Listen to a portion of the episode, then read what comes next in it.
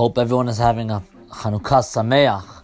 We just wanted to bring out here from Empower just a short vart on Hanukkah again. I'm going to have a parsha vart also, but just a very short point on Hanukkah.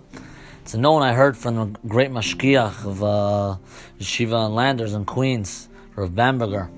He says that we all know it's famous. Why do we eat donuts? What's one of the reasons for the minhag that we eat donuts on uh, Hanukkah? So it's famous brought just like we eat latkes because they have a bit of oil in them.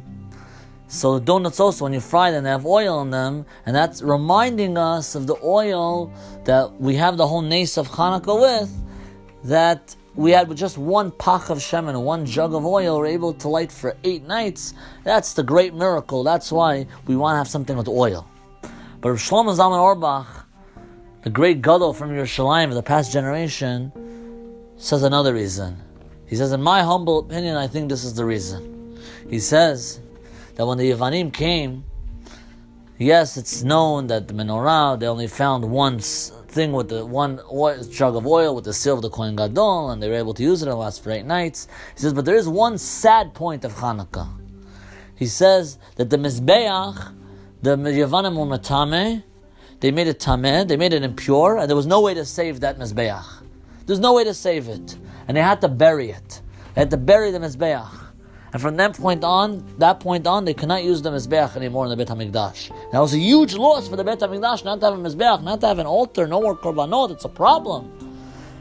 Says Rav Shlomo Zalman Auerbach, that's why I think we have donuts. Because donuts is mizonot. We want to make sure to have something that's mizonot.